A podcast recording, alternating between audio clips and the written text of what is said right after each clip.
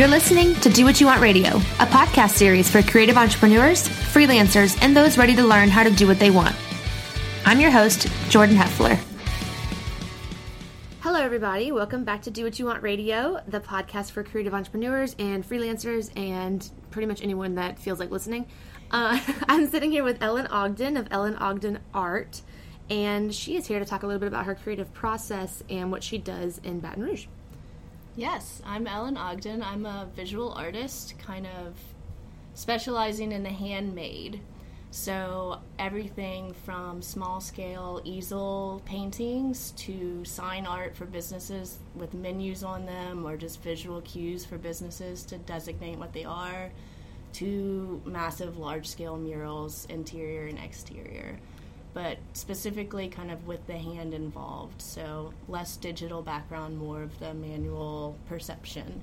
That is refreshing because everyone's on their computers, including me. And so I don't know when I see your work like at a local restaurant on the menu, I'm like, wait, someone drew that. Like, right? Yeah. So it's it's definitely actually I have some envy for you because you have all this esoteric knowledge of the digital world, and I think that you can elevate so many things with that, um, including handmade stuff. So I'm kind of dipping into a little bit of digital stuff as far as transferring images and figuring out color schemes and layouts and that kind of thing it's been crucial so not to say that they don't intermingle and do really wonderful things for each other but i think it is a dying field Yeah. i think handmade stuff is is rare so it's kind of an exciting time to do it because it's like a renaissance right now of people appreciating it well, and it's really impressive, I think, because a lot of people have grown up doing everything digital from the get go. And I think a lot of stuff that's in school now is transferring to mostly being digital. And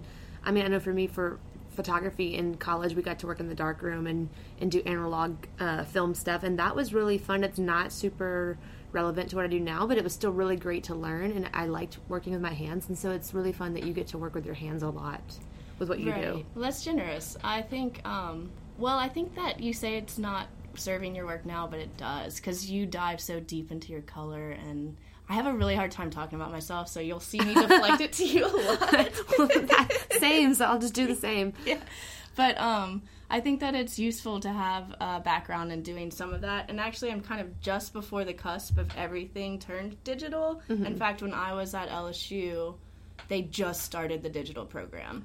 So I kind of got that, you know, old timers stance on all- everything before it transitioned away from it.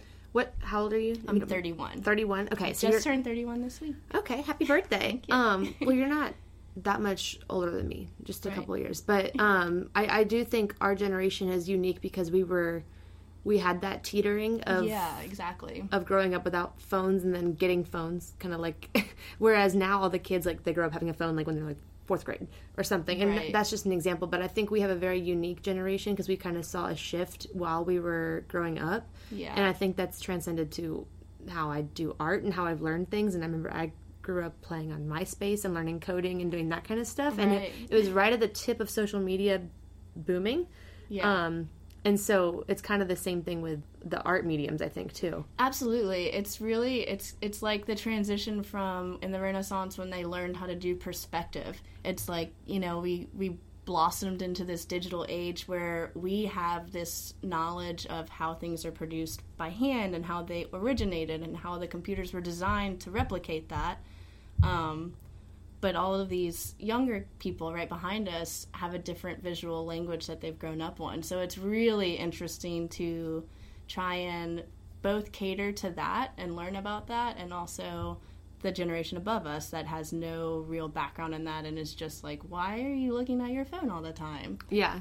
well, and I mean, digital stuff is such a useful tool, like you said. So explain some of the ways that you're using digital to. So one of the yeah, absolutely. One of the first big things I did as I was kind of getting into my own freelance stuff was buy my iPad, Mm-hmm. and I've used that for every job since. It's been the most useful purchase to date. Um, so I use it as a digital sketchpad essentially, and I can take images of the spaces I want to design in and just draw directly on that image. So not only do I get to visualize exactly how I want it to look with the colors and the spatial relationships, or you know whatever furniture might be in the space, or if there's a light or a fixture in the way, um, but the business owner gets to see that and say, "Oh, wow, that really changes the space. Mm-hmm. Like that's incredible." Um, and it really it sells it.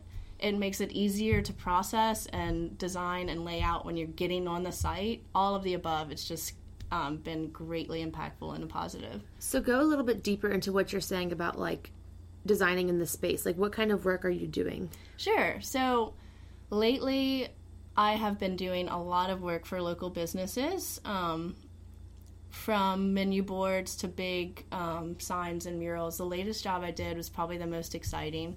It's a new venue called Dead Poet, which just the title was like got my heart little you know beating Yeah. faster because it's speaking to literary fun things and just deeper intellectual stuff, and then just fun, exciting music venue. So I, it feeds everything in me. Um, and I got to do um, large scale murals on the wall all over the space, some smaller lettering pieces with some illustration in the bathrooms. Got to work with the designer and the owner from the beginning and kind of conceptualize that. And so from the beginning, I was in the space taking pictures and drawing and working with them on what their selections were for the artists. They went ahead and chose musicians to be their dead poets for the main space. So they had a list for me to kind of um, work off of, and from that, I got to design and compose a, my own story and my own feed from that. So it was an exciting project, but um, super different than what I grew up on without the iPad or without any designing from um, a digital sense. So take me through your process of how you go from step, you know, A to Z. Like drawing it, getting it on the wall, Right. walk, working with the clients. How does that whole process go? Well, I feel like I should back up because I went through a lot of iterations of that, which is probably not the best phase, so it might help other people to not do the same thing. Um, I got a background at, at LSU. I got a fine art painting degree and an art history degree. So I thought I wanted to do curatorial work in museums. I got a bunch of internships writing. I even got to design spaces from the collections and write the didactic material that goes on the wall next to the art. Okay. So I loved digesting information, researching, and regurgitating it for an audience. That is still something I do for sure. Um, I hated sitting in a cubicle with fluorescent lighting and by myself and not moving, and that I just couldn't. That was not a good life balance. I just couldn't deal with that anymore. So I decided I didn't want to do that. I wasn't going to pursue any career in museums or anything, um, and just moved along to all different kinds of things. Waited tables all the time. I also taught art lessons independently. I worked at a place in New Roads called Center for the Arts, which is a great institution if you're a young artist to go kind of try out teaching. Um, I also worked at a stained glass shop for like four years. Oh, that's really cool. Yeah, so that was super integral to all kinds of things. I was doing manual architectural layouts and blanks, which helped me immensely in some of the large scale work I'm doing now.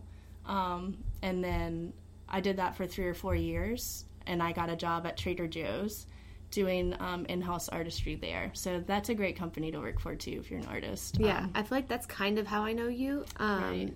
And some other local artists because the chalk art, or is it even chalk art? Like, is it chalk it's, pen? we call or- it chalk art, but it's honestly just acrylic markers. Yeah, th- that's what I really am so impressed by because I can't, I just can't do it. That's why I'm so impressed by it. Like the in how Trader Joe's um, facilitates a way for that to be changed all the time. I think is a really unique thing for a business. And if you haven't been to Trader Joe's or you don't have a Trader Joe's near you, just Google it. But um, there's just always these like hand sign, hand lettered signage pieces by like everything, and it's so cool. Yeah, I think well Trader Joe's so it's a grocery store. So it's really fun to work with products cuz they call they research their stuff and they have products that are non-GMO and all natural and they actually care about what they're putting out. So you can feel good about being 31 and working at a grocery store. Yeah, and I'm in there working on my craft every day, keeping my chops up, mm-hmm. and also digesting the material they have and figuring out a way to elevate it and give it to a patron in a way that's either fun or educational or just generally capturing. You know, Yeah, that sounds like So- it's also.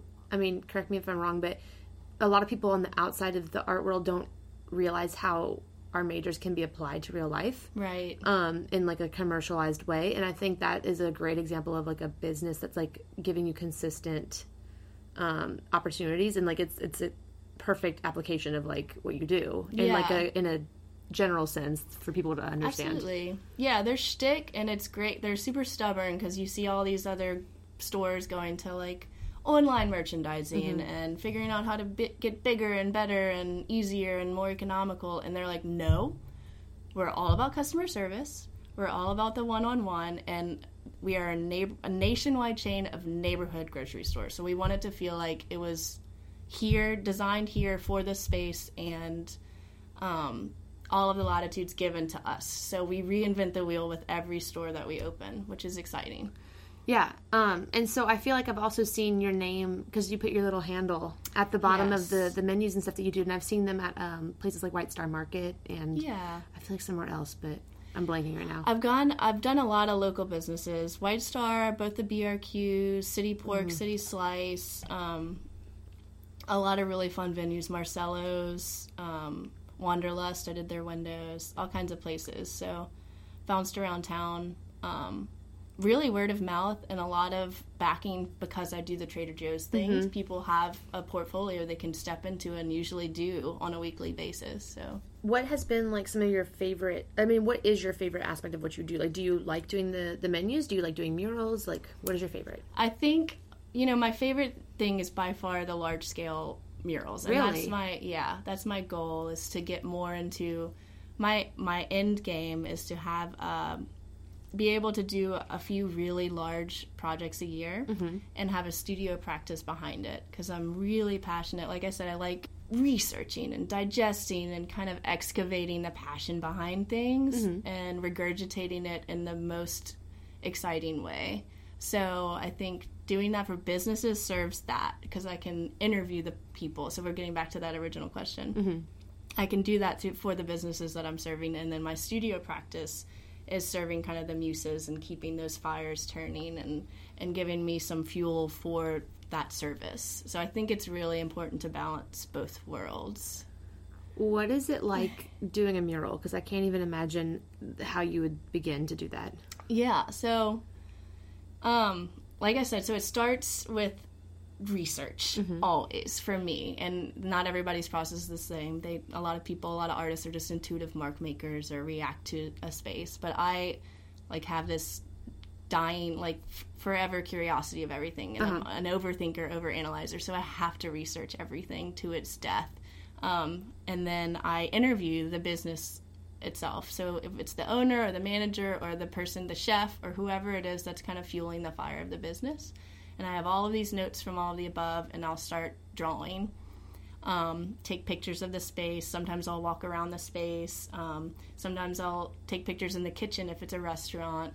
Look at some of the food items um, and have all of that at my, you know, spread out in front of me, whether it be on images on my iPad or printed pictures or quotes or things all over. It's kind of like this beautiful mind situation, and then I'll start sketching.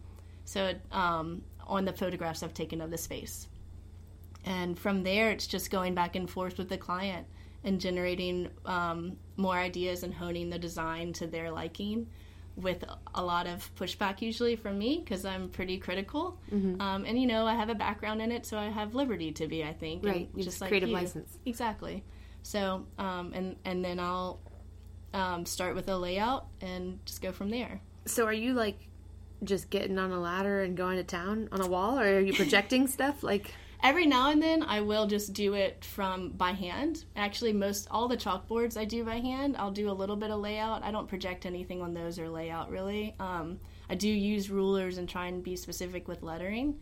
Um, for the large scale stuff, I have projected like an outline and then um, fill in with all color. But it's still I usually diverge so much from the original outline. I might as well have done it from by hand from the beginning. yeah, Um, I also do this thing called pouncing, which is great if you're trying to do large scale um, work.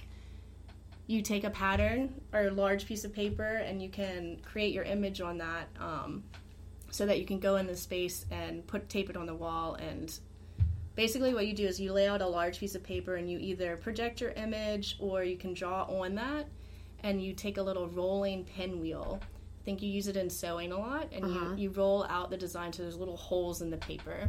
and then once you bring that into the space and tape it on the wall, there's all these holes of the lines you've created, and you chalk powder that. So you've transferred your image to the wall that way. That sounds like how I carve my pumpkins. Really? nice. Yeah, It's not quite is. not quite the same, but I, I print out whatever and like get a thumbtack and just like poke holes along the, the Yeah, edges of the line and then take it out, and then that's how I have super manual, super simple. Like anybody could do it. You say like, oh, I could never do that, but honestly, it's just labor and perfecting the craft. So Would you say that was called pouncing. pouncing? Yeah. Like a tiger. Yes, it is like a tiger. So when you're doing these large scale things, are you employing people to help you, or are you just like by yourself just No. painting? I have not yet. Um, I have a couple people in my library of you know um, friends that I would call on, and I've been in the back of my brain to be like, maybe I'll get her to do that or this person do that. But honestly, I love to work. I'm a little bit of a workaholic, so it's kind of like you're gonna steal a little bit of my love, you know? Yeah. So, I, I'm kind of the same way. I had this conversation with, um, I think it was Molly Taylor actually. really. Um, how how it's like I just like selfishly want all the credit. I want to be like I did it. Right. like I don't know how I would even begin to delegate things because I just don't know how to share because it's all in my brain and I don't even have it organized myself. So how would I be able to break it down to Well, that's the thing. Actually, the credit thing is tricky. That so you mentioned me putting my little hashtag on things. That was like relative, relatively recent, and I went back and did a lot because of a lot of my friends being like, "What the hell? Go put your name on stuff. What are you doing?" Yeah. Because I hate. This is really difficult. I hate talking about my stuff. I hate promoting myself. Like I get a lot from talking and looking at your stuff because you're unapologetically like, "This is how you get business and promote and get better jobs. Like do it." Well, thanks. Well, I'm glad you're actually on the podcast. If you don't you. want to talk about stuff, like you're Yeah. doing great so far. It's a very forced thing. I appreciate that. You're Um, very natural at conversation, though. So Thank you. It's fake it till you make it. yeah, well, that's the story of everyone's life. I right, think. right. Um, but anyway, yeah, the credit thing. Um, I, it's more about like it's an intuitive kind of reaction thing. So Mm-hmm. I can't delegate like, oh, put a purple mark on that nose because I didn't know until I put the orange mark next to it. You know what I Right. mean? So it's not really something I can entrust to just a, a person. Yeah, and then, well, and then I think creatives can collaborate successfully, but they also can clash. Right. because we all have our own stubborn I don't want to say the word ego, but I guess that's what it is. We just have our own stubborn ideas and it's so hard to to take criticism from someone else on a piece you're doing together, I would Right. think. Like I've I've talked to a couple of people on the podcast that are, are partners in their business and I'm just like, I don't know how you do How do you that. do that? think I'd kill someone. Or I'm so passive and like non confrontational that it would just like I would get walked all over and it would never be what I wanted it to be. Right. Um, so it, I think I have mad respect for people who can work successfully with others. Not that I'm antisocial and I can't work with people, but Right. when it comes to what I do, my business is literally my name, same as you. And it's like I do not want other Which people. Which might change. I just can't stand it. But- Yeah, and well, that's why it's hard. It makes Yeah. it hard to to promote your business when it's your name. Like I, I always say, like if my business was named like something completely Color different, pop orange or something. yeah, like then I would have way less um issues with promoting things, and it would be a little bit of a separation. almost like a costume. You can put on a mask like, and or like when you're working out. for another brand, I can do this, that, and the other, and post 17 times that day, and feel like I'm not annoying anyone because it's not like no one knows it's me, or if they know it's me, it's not my name. It's different when it's your name on the line, and so Right. it's hard to entrust that with other people because it's like. Jordan Heffler didn't make this. Jordan Heffler plus six other people made this, and that's weird. And then I, yeah, and I mean, it was it's hard. I used to work for a photographer, and the business was under her name, but I was doing things under her name, and I always thought like that's taking that's a lot of guts to like entrust other people to like work for you under your name. Absolutely. Yeah, Well, I, I think that's a really good thing to bring up is the ego thing and just the you know clashing of artists and and brains and stuff is something you encounter all the time, and I think it's really exciting right now because we're in a era where Instagram is so big, and this creative world we're in is all about elevation rather than competition. Mm-hmm. So that's been really exciting to engage with for me. But I think it still exists whether or not you like it. You know, you can't you can't reduce the ego. It's just Yeah. an, an human nature. The I don't I don't know if it's the name signing thing is more.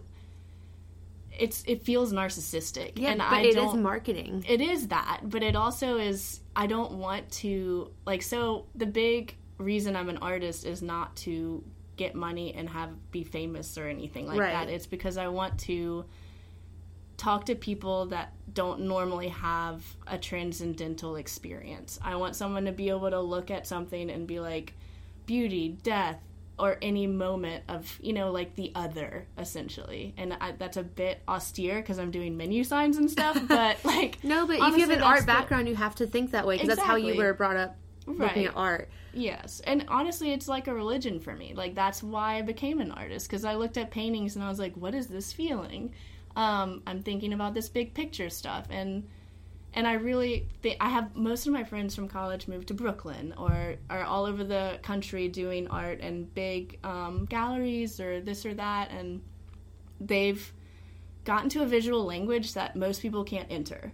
I'm sure you can relate to that. So Yeah, I mean, I I was talking to another photography friend about this because we both went to LSU and graduated together, and we were talking about how in fine art school it's like almost considered like you're a sellout if you're doing stuff for Right. business, but that's kind of like what you have to do if you're wanting to do it. Right. Um, if you want to do art just for art's sake, that's great, but then you have to have another job. And so if you have that other job, then you don't have as much time. So it's this vicious cycle of like if you want to do it full time, you got to make money from it. If you want to make money from it, you got to put yourself out there. You Right. put yourself out there, you feel like you're a sellout. exactly, It's like this never ending. But I think beyond that, like I think that's even a compromise of purpose to to claim that you're you're doing it for money or anything because you're honestly reaching the most people to do it that That's way. what I was just about to say. I, I I've had this like everyone always talks about like a money block where you feel like money is dirty or greedy or like bleh, and then like I've read um, there's a really good book. It's actually on my shelf right behind you. It's called "You Are, you Are a Badass at Making Money," and it's the same person that wrote the book "You Are a Badass." It's by Jen Sincero, um, and I thought the book was really eye opening because it's like you have to switch your perspective and think like because money. I equate money to like quote unquote fame. And it's not like i'm trying to be famous but just well known basically. And if you the more well known you are the more money you can make the more you can transform other people's lives or inspire them. And it's like it sounds narcissistic like you said to to think of yourself like well i want to you know reach all these people. Like who are you to think that? But Right. it's so true. Like the more money you can make the more you can give right. and do and uh, reach. And the same thing with like with your name being on everything like just because your name's on it doesn't mean you're like look at me. It's like that's just another way for you to get more work. And the more people you work with the more lives you might be able to change. And it sounds so dramatic to think that way because it's like we're not curing cancer here but Right. like i do i do have to remember that like maybe people really like seeing my photography and why It would i take that happy. why would i take that away from Sometimes them like that's or- the purpose of art is to bring people to an, a place that they don't do in the mundanity of their daily lives. Yeah. You know what I mean? Yeah, So, and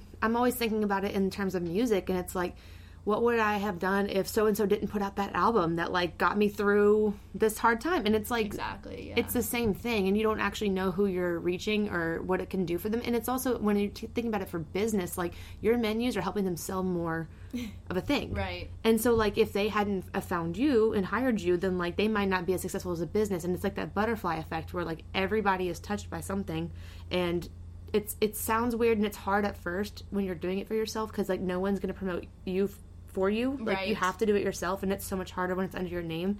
But at the end of the day, you might just be like helping so many other businesses. And so if you switch your perspective to be like, oh.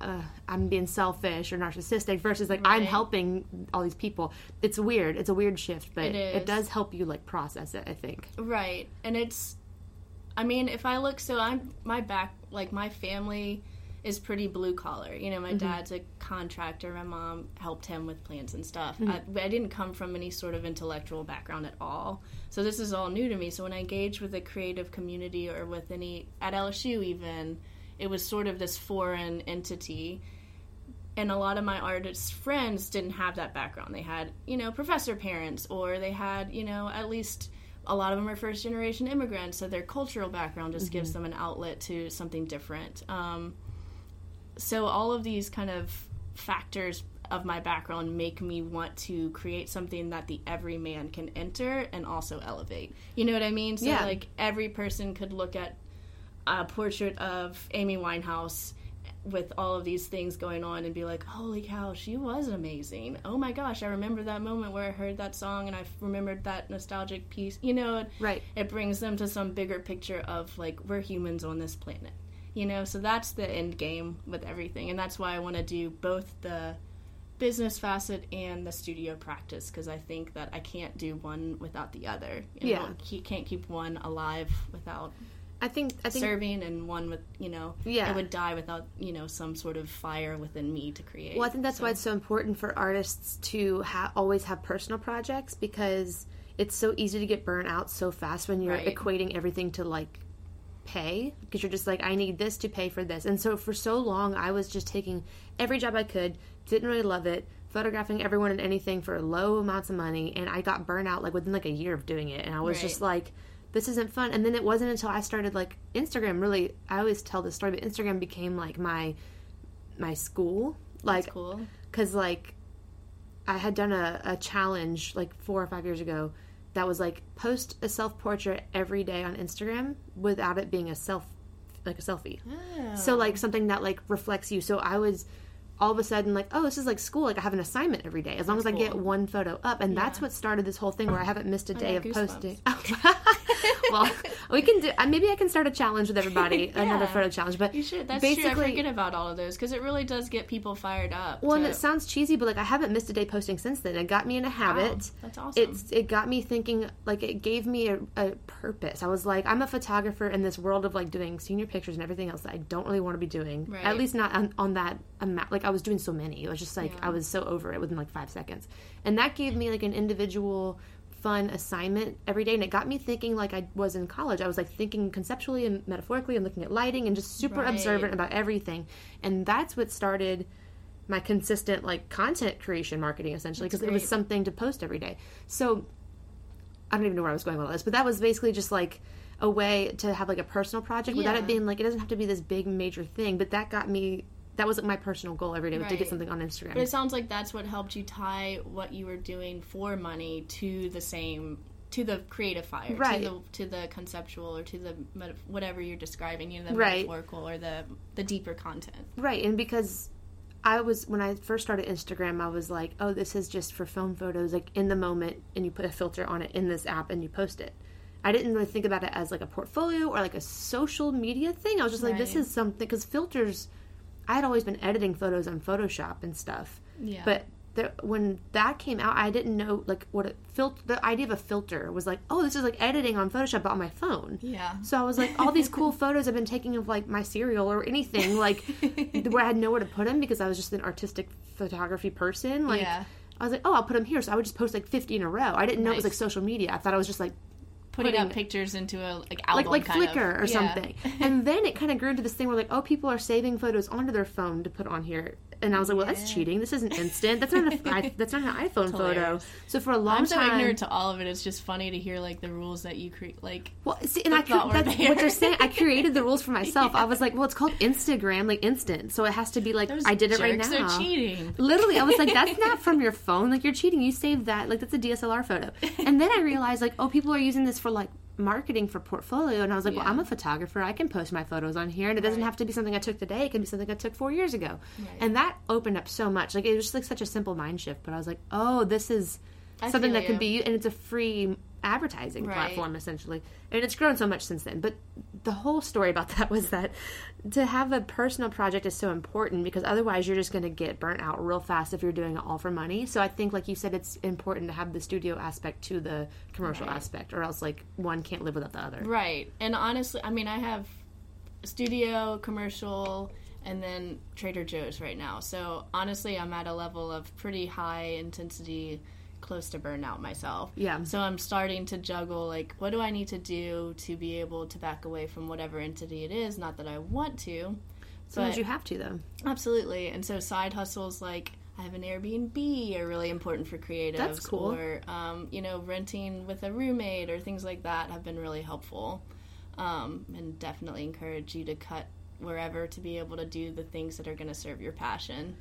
Super Yeah. important. Um, I haven't done this yet, but I talked about it on my Instagram story the other day. A friend of mine, Taja Harmony, in town, she had we had a meeting for Tuesdays Together. If you're in town, you should join the Tuesdays Together group on Facebook. But I've joined it, but I haven't yet, I haven't come. I've only gone to a couple, but Okay. it's it's a really I think I mean if you don't live in Baton Rouge, it's put on by the Rising Tide Society, I believe. Okay. So they should have a chapter anywhere you live, probably, and if not, you can start one. And it's just like a free meetup where a bunch of creative people get together and just there's like a prompt and someone leads the meeting. And so Taja was someone who um, led one of the most recent ones, and she was talking about the Marie Kondo show on Netflix, which I've still yet to watch, but I've read her book, The Life Changing Magic of Tidying Up. Right. Um, but she was relating it to business and was like, if you take a note card and write down every single thing you do in your business or in your your profession, and write it on a separate note card and lay them all out, it's like a visual. It's like the I think I remember you talking about or hearing that somewhere. Yeah, well, I haven't done it yet. I need Okay. to. I'm actually really scared to do it because I'm really afraid to actually really see how much I do. Write down the hours that I work a week. A friend of mine asked me to do that like eight months ago, and I'm like, I can't do that. Yeah, well, that's essentially what this is, and it's kind of the same thing that Marie Kondo does in the show or the book, where like you put everything you own in the middle of the floor, and then you mm. literally go through one by one and be like, "Does this bring me joy? Like, is this Right. Have I? What did it used to bring me joy? And maybe I'm just done with it. Doesn't mean like you hate it or you never liked it. It's just you're just done. Exactly. It served you or whatever. So. Tasha was talking about doing that with the note cards, and that, that really stuck with me because I'm like, I'm really afraid to see that, but I'm sure it'd be a whole pack of note cards. Right. And, like- oh, without a doubt. Your yeah stuff- and i yeah. need to do it and that's a good way to be able to to see what you are already doing and really go through each thing and be like this is not important let's cut it out or like Right. this is something i can hire someone to do or whatever Absolutely, that's a really good point. I think I've made you know massive efforts to transition that in my personal life. So the joy of living thing, the Marie Kondo thing is it's interesting because if you go in my house, it's pretty. I do so much in my studio and so much color and so much loudness and so many ideas and associations in my living space. It's just clean. It's like very bare, clean, minimalist living because it's calm and everything else is in a rampage. You know, so it's an interesting toggle back and forth to think about your practice that way, and that would be really helpful. yeah because you think about it like for your personal like you said like the other day i went through my closet and listed a bunch of stuff on ebay and poshmark but like that's essentially what you'd be doing if you went through all the things you do in your business and like that deserves a clean out too That's true. It's a Um, really good point. so you you talked about your studio do you have a studio at home or yes. is it So I have a house, a a room in my house where I work, and I also um, work in on site most of the time. Honestly, Mm-hmm. so I might do a little bit for big jobs in my studio, but for the most part, I'm on site for hours and hours, just laying out and doing everything there. So, what does like a week in your life look like? I was gonna ask you the same thing. um, so I work 30 hours a week at Trader Joe's. Oh wow, Um, and that is how I get really great benefits, which is a big issue for a lot of creatives. uh, yeah. Um, My wallet is currently being robbed by healthcare. it's terrifying, and I have, you know, don't need to get into it. All kinds of everybody has their own health things that they have to deal with, so it's scary to not have benefits. Yeah, Um, and besides that, every day I go home um, and do, if I don't have a meeting that afternoon with a potential project, then I go on site somewhere and I'm taking measurements or I'm laying out, and the next day I'll go paint, or and then I have three days a week devoted to basically working. So I don't give myself a lot of days off. I'll have like an afternoon where I go hang out with friends, and that accounts for enough time off. Um, but essentially, I'm either planning for a big project or in the middle of a lot of smaller freelance projects all the time. So, how long? Because it sounds like what you do, especially with like the murals and stuff, it's it's uh, a time thing. It's not Right. like it, you do it in a day. So, how long does like a project take for you? Is it like a month process, or is it like a week, or Right. So that is totally contingent on the project. So the first big project that I got to do that kind of started all of this was for Trader Joe's. Actually, I got to do all the murals for the Metairie store in Trader Joe's. oh, cool. Yeah, it was really it was really awesome. They just relinquished everything. I got to design from inception. I all the concepts were mine. So the the whole thing is like you're drunk but not drunk. So you're, there's like produce strewn about. Everybody's like devouring produce or getting milk drunk in the uh, milk's dairy section. Or That's perfect for New Orleans, right, and it's Metairie, so it had to be kind of vague because they're probably going to open a New Orleans store, so it couldn't be iconically New Orleans. right. But they they are on a parade route there, so the Irish Italian parade's there. So That's I got cool. to use that imagery. Yeah, it was really fun. So those I painted marathon painted probably like 800 to 1500 square feet of murals in a month. So just like sun up to sundown painted nonstop. Wow. It was crazy. But it was like, oh my god, I love this. I have to do this all the time. I love designing this and seeing it from start to finish and being able to take something that could be a little stale, like apples and pears, and make it something fun that people are like looking at and taking pictures of and engaging with the produce in a different way or the environment or locale. It makes it feel personal and specific, but also big, you know? Yeah. So, So- when you're working on a project like that, are all other projects like on hold? Are you like a one Absolutely. project at a time kind of person? That kind of thing, absolutely. So, Dead Poet, same thing. I had maybe a few small commissions in the mix, but if I do something like that, I automatically turn off everything off. Everything else. So That's so interesting because I'm like so opposite. Where it's like I have a shoot for like an hour, then I come home and edit the shoot I did last Right. week, and then I do. well, it's project like- to project for you. Like, Yeah. you don't do large. Right. Like, you don't have to render big things. Right. Right. The actual making of the stuff takes so many hours. I can't do it any other way. Yeah. I tried. Unless you had like a clone. exactly. Yeah, I tried to. Do, uh, they they sent me to Oklahoma to do murals for Trader Joe's. Wow. which was really exciting for me. So our region was pretty busy for a while, and we've slowed down. So I was going to be able to do a lot more, but we didn't open new stores yet. Um, but that I tried to do a lot of other things alongside it, and I almost went crazy because I just don't have the hours in the day. yeah, you're just one person. Right. So when you do get inquiries about projects while you're doing a project, do you just say like, "I can't work with you until this date"? No, I'll usually go talk to them, you know, inquire the same as always and just feel them out and see what it is. Oftentimes they're at the early stages of the business or they're at a place where they're like, we're thinking about this, but it's honestly operating fine this way. We just saw your work and thought it would be cool. So, you know, art is one of those things, it's not, it's gratuitous in a mm-hmm. sense. It's not something you must have, but it will serve you if you do. Right. So, That's that conversation I had with Thomas Wimberly in the first episode where he he was saying, you know, like art is just like the scraps of the world. Like you're just taking everything that already exists and trying to make it better. Right. It's not like it's like you need to have it. It's like a luxury type thing. But like when art meets functionality is when like design comes in, and that's when like the business side comes in. So it's like you like people have a menu. They don't need it to be beautiful, but if they had a beautiful menu, they'd literally probably sell more stuff. exactly. So it's like a functional thing. It is. and I think that as designers and creatives, we have the capacity to digest and generate all these associative ideas that maybe the business owners can't and regurgitate it in either the simplest way or the most impactful way that they wouldn't see or ever thought of. So I think, you know, as I say gratuitous, but I really honestly believe otherwise. I believe it's Right. necessary, you know, like Yeah, but in in comparison to like medical surgery or something, yeah, it's never going to be like at the forefront of someone's sure like you can make an argument though. Yeah, no, and and it depends. It really like it's subjective too. So it like depends on the situation and the person and the and the the need. But overall, art is a luxury, but it can impact. Like, and I don't even have numbers to back it up, but I know for a fact, like if your menu is beautiful, people will want to order from it. Versus if it's sketchy, no one's going to want to order your food. Like, and that's just one example. It's the same thing with photography. And I always say, like, you. I mean, so you start a business if you don't have photos of what you do like no one's going to want to buy it especially if it's a product or or an Right. experience you need to invest in imagery that conveys that Other- and so it's like i may not be like a, i may not be the one person to do it but you need someone to do it and you can do it with your phone Yes. or you can hire someone to do it and if you're going to do it with your phone you need to do it well like you Right. know so it's like you still need people to are going to know that you did it with your phone. Right. and so you need to hire someone who s- specialized in that. Just like if you if your toilet breaks, you hire a plumber, and if you do it yourself, it, might be good, but it might not. So I mean, it's the same Exactly. thing, and people don't think of the creative professions in that way, and it's literally the same thing. Yeah, it's accurate. It's interesting. You go client to client, and some are like totally get it and Mm-hmm. see exactly like, oh, you understand color. You spent half a century. I'm half a century, half a decade, half, Half a century, you're very experienced. yeah, half a decade specifically looking at color and know it in a way that's different than other people.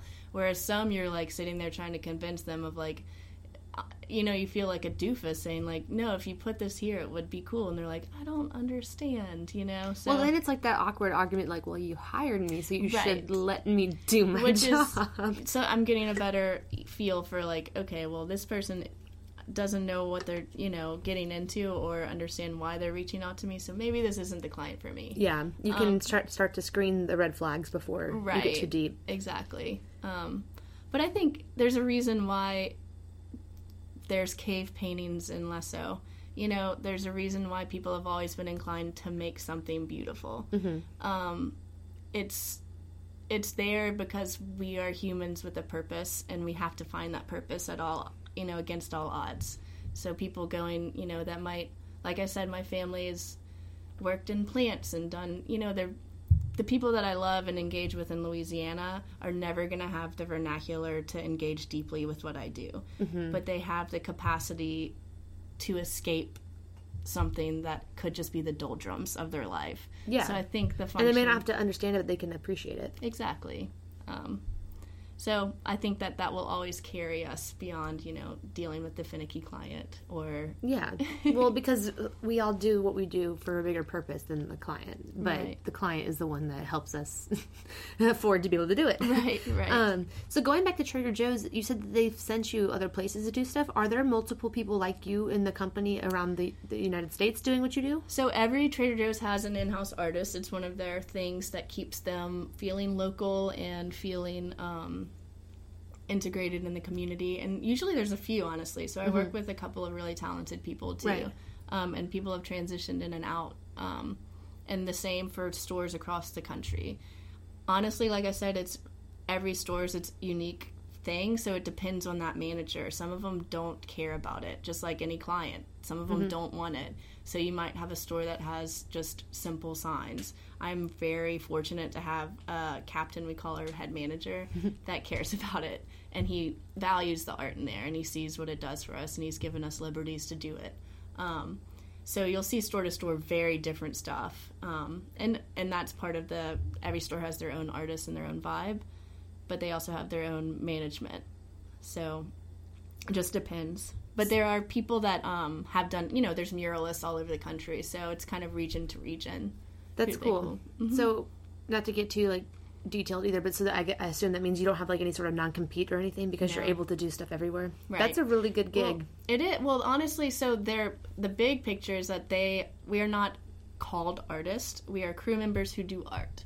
So their shtick is that everyone does every, everything in the store. We're not specialists in the dairy section. We know everything. So it's actually pretty healthy for me to have that social aspect to be on the register for a couple hours a Mm-hmm. day because I'm cooped up in- a hermit the rest of my life.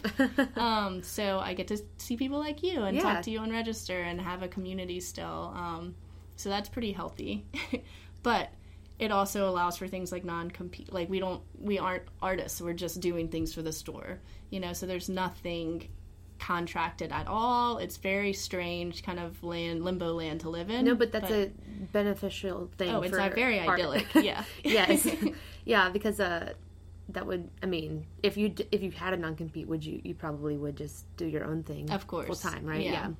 yeah, yeah. Um, I had a question for you and I just forgot it. Oh my gosh.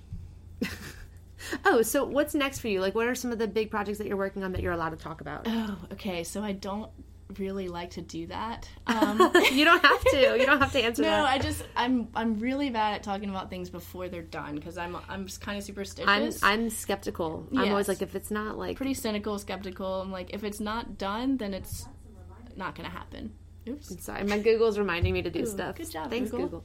Um, Um, no, I'm the same way. I'm kind of like, because I would. I'm always so embarrassed if like it doesn't go through, and I already said something about it. Yeah. which has happened. So yeah, exactly. Okay. Well, we don't have to talk go about Dead Poet was amazing. That was the most recent project. I am doing so. This will definitely happen. I can say I'm doing the um, cover for the Jazz Fest Bible that That's Offbeat puts out, exciting. which is really fun because it'll be you know it's the list of all the venues and stuff, and it'll be a fun kind of like more illustrative thing. So it's Uh-huh. a tie together of the fine art and the kind of Trader Joe's stuff that I do. that's really cool. Yeah.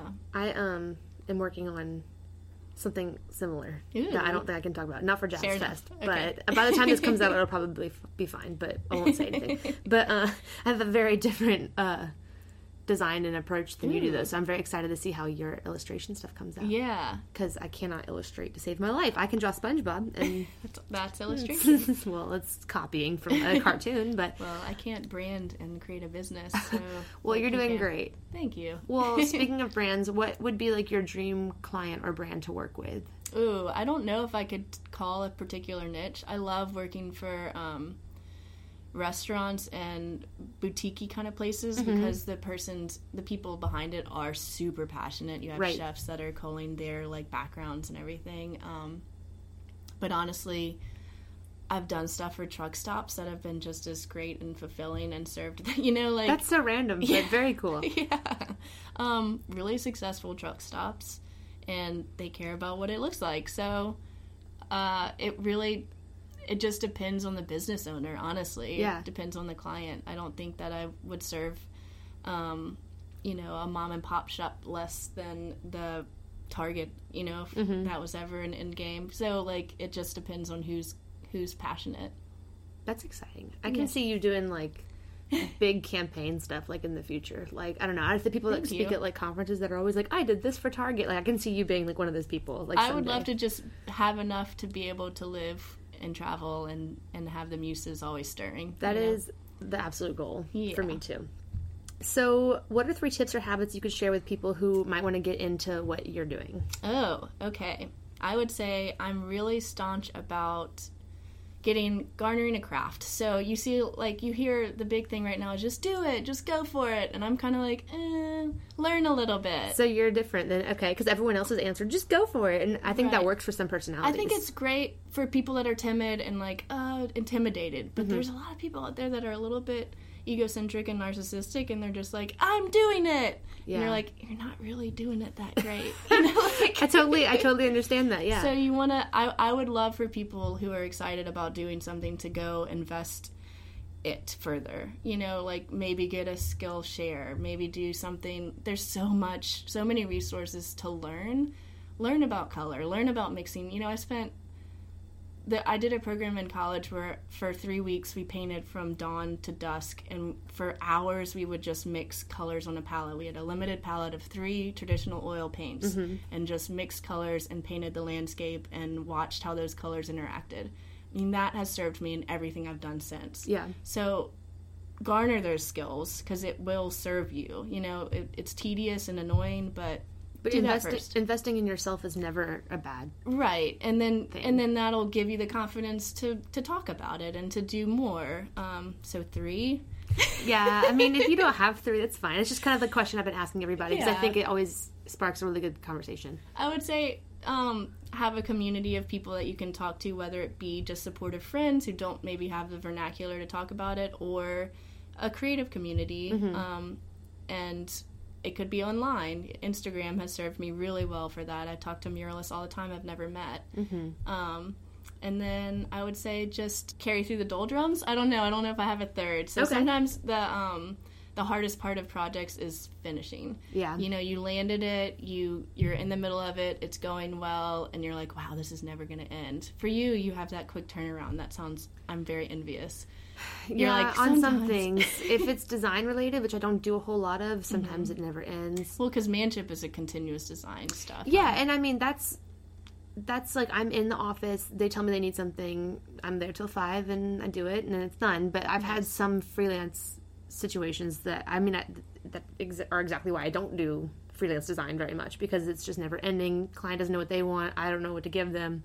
Go back and forth, back and forth, back and forth, back and forth, back and forth. Yeah. and then it's like okay. And at some point, someone needs to make a decision, Right. and you think that the creative would be the one to make that decision, but that's not always the case when there's money on the line. So yeah that's painful yeah. because time is very expensive to you It is, and I don't think people realize that. And that sounds really, um, once again, narcissistic. Like that, my time is worth this much money, but like it truly is because it's just like you. There's one of us. right There's only 24 hours in the day. We have the same amount of time that everyone else does, and we are hustling. I promise you, 100% harder than you probably are sitting in your cubicle Right.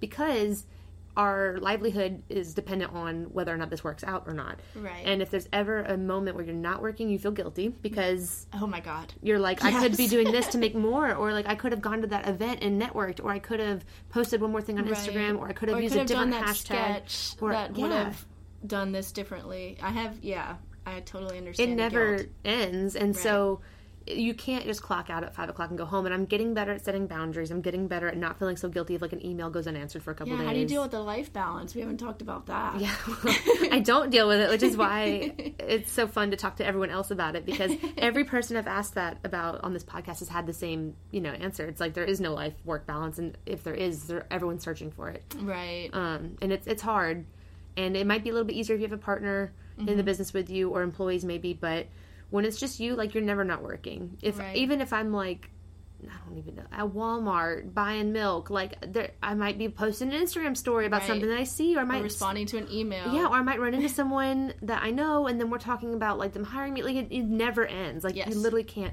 And there's no difference between doing something for personal or doing something for business when your business is you. So, Right. um, especially in the age of Instagram and like blogging and stuff, it's like there's always something I can talk about, and whether it, it might even just be a personal experience, but it can be used for my business. And I'm so guilty of like always trying to think of how can I monetize that? How can I do that? How can I make that part of my business? That's it's- interesting. It's so hard to just turn it off and be like, right. I'm just gonna go do this, and it just doesn't happen. So Wow. How does your boyfriend deal with that? I think I think he's mad at me today. Today's our one of our uh, we celebrate our anniversary every month on the seventh, and we get Waffle House. oh, that's so sweet. And so today's the seventh, and he texts me. He's like, "Good morning, love you, happy House?" anniversary." And I was like, Oh. "Yeah, we can get Waffle House tonight Now after I I shoot this feel- event from four to six because I'm photographing a thing." Oh, I feel like a little bit heartbroken that I'm taking away from your Waffle House. Oh no, well he's at work right now, so it wouldn't have mattered. But Okay. that's that's a great question because Yeah. he's very understanding and supportive of what I do, and he understands that like sometimes I to have a good partner. I have to shoot on the weekends, or like I'm about to go to South by Southwest for two weeks, and that's during his birthday, and it's like, but this is a great opportunity, and I have no control over when this event happens, and if I'm asked to go do it, then that is a great thing And it to sounds do. like you guys serve each other's lives pretty um, regularly. Yeah, You know, no, like, and- but he's- continuously working on the partnership. So it's he's not- very um, supportive, and he. We don't live together, and everyone's always like, "Why don't you live together?" I'm like, one, because I want to live alone, and two, we're not engaged or anything. Like, Right. I just want to live alone, and so, so there's I'm asking you all these questions so I can make my boyfriend listen to it later. To- no, it's fine. Well, people people love talking about Christian, and he refuses to come on the podcast. But Yeah. so I just have to, you know to talk about him. But um, people always want to know like why we don't live together or whatever. And I love living alone and doing my thing and working from home. And there'll be weeks where I won't see him for three or four days in a row, just because Right. he gets that I'm here and I'm working or. Um, I have an event and it's late at night, and so I'm going to come back to my house instead of going Right. across town to his or whatever. And so this has been one of those weeks where I've had stuff going on almost every day, and Mm-hmm. I haven't even seen him in a couple of days. And like, he's fine, we're good. Like, Yeah. no one should be worried about it. Everyone's always so worried about it. well, you say it's interest like you know if you had a partner in business or if you had a community, a creative community, but I think the side life balance is what does it for me. Like I have a really great partner that sounds similar to your boyfriend, Mm-hmm. and he, for the most part, understands. We do have some times where he's like, "Hey." I exist and you need a life. You know, Yeah, exactly. Let's go do something, which I need someone to kind of shake me and be like, hey, you're becoming a hermit and you need to stop. Yeah. Um, so I think it's really useful. That would be my third th- thing: eliminate the doldrum thing and say have a little bit of a life balance. and yeah, keep your and whether that's going. a boyfriend or a parent or a friend or community or friends or, or even just like your fake friends on Netflix, just something to get your mind off of it. But yeah. Yeah. no, Christian's the same way. Sometimes he's like, "You're always on your phone," and I'm like, "Just so you know, it's I'm not like work. I'm not chilling on my phone. Right. I'm not just like doing. If anything, I'm like posting something or tagging a product or I'm responding saving, to someone. or- saving other murals or saving yes, like images. it's. I'm not ignoring you. I writing promise. down quotes that I need to use. Or, It's just it never turns off, so it's Yeah. hard. It really is hard. Um, but yeah, he, he tries to stay up to date with what I'm doing. I might just start sharing him on my Google Calendar. I don't know because he's like, "What do you have going on again today?" I'm like, "Well, I have this interview, and then I'm doing this, and then I have to run this errand, and then I have it's to buy this, to keep and up. You're I'm like, I think I told you about this, but probably not. Yeah, yeah. well, so he just trusts that, like, okay, we're busy. So, Right. but he gets a lot of perks with me being a photographer. He gets Oh, to nice. he gets to get to go to a lot of concerts for free and eat a lot of free food. Maybe that's what I need to start doing more trades, and we can go out to eat more. Yeah, yeah. No, and like for for instance, like I'm doing this um, brand partnership soon with a restaurant for an Instagram post, and Oh, so fun. I get free dinner, and so Christian gets to come with me. He Yeah. he's always getting free stuff because of me, or like I got like front row seats to like Red Hot Chili Peppers to shoot, and he's like, I get to come. So like you know, That's awesome. he likes to complain, but he also gets a lot of stuff. yeah. a lot of stuff. Well, and you guys balance it out. It sounds like with your Waffle House and Yeah, whatnot. well, Waffle House is very important. If we don't make It it, on the seventh, we try to go on the sixth or the eighth, but we go every month. There was a couple months when I was doing Whole 30 last year Oh, or the year wow. before where we had to skip it, but then we just make up for it later. yeah, that's the other thing. I have to exercise or do healthy eating or whatever, and maintain that balance of stuff. But Waffle House. Have you ever read the Anthony Bourdain quotes on Waffle House? yes. they're so good. I did one of those in um, Dead Poet. Really? Yeah. I still haven't been to Dead Poet, which is so funny because a friend of mine Um, his band was playing there last night, and I ran into him yesterday, and he was like, "Come to the show," and I had a Skype meeting, so I couldn't go. But Yeah. I've seen it, and I mean, I used to go there when it was Shady's because That's LSU how I knew it, Tigerland. but apparently it's been several iterations. It's been a couple things since then, but I, I passed by it the other day and was like, "That looks so fancy." So It's nice. They're I'm doing good things over out. there, from local acoustic stuff to like big shows. It should be a good venue. Yeah. they're gonna have some good stuff come through. Shout out to Dead Poet. Yelp, too many Um, times probably, but no, really. But okay, so where can everyone find your work and keep up with you? right now, um, the best way to find it is through Instagram. My handle is just at Ellen Ogden Art. All right.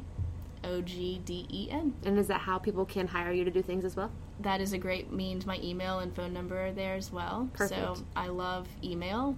You know the horrors of new messages on Instagram. Yes, always email a creative person. Yes, Never because it's lost in the ether if you don't click on it or if your phone doesn't die in the middle of reading it or any of those horror stories. And it's not searchable. You can't like search keywords to find it. Like it's if awful. if we've ever not responded to you about something, it's, because of Instagram. It's because you did it on Instagram or Facebook. I don't like Facebook either. right. Email is the way to do it. Email is the best. Email or phone call. Yeah, well, I will link all of your information in the show notes and the description. But Great. thank you so much for coming on the show. Thank you. I really appreciate your time and so inspired by your stuff. Well, likewise, I'm gonna have to go to Trader Joe's and look at all your fun stuff. Hey y'all, just popping in to give a big thanks to you for listening to this episode of Do What You Want Radio. As always, if you are enjoying what you're listening to, make sure you subscribe, rate, and review on iTunes and follow if you're on Spotify. Show notes for this episode and more can be found at dowhatyouwantradio.com. I am super active on my Instagram account at Jordan Heffler if you're interested in keeping up with me there.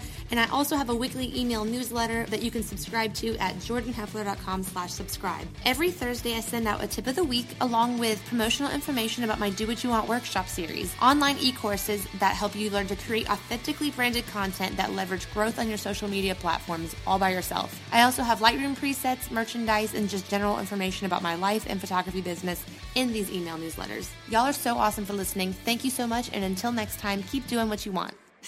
Did that sound too fake?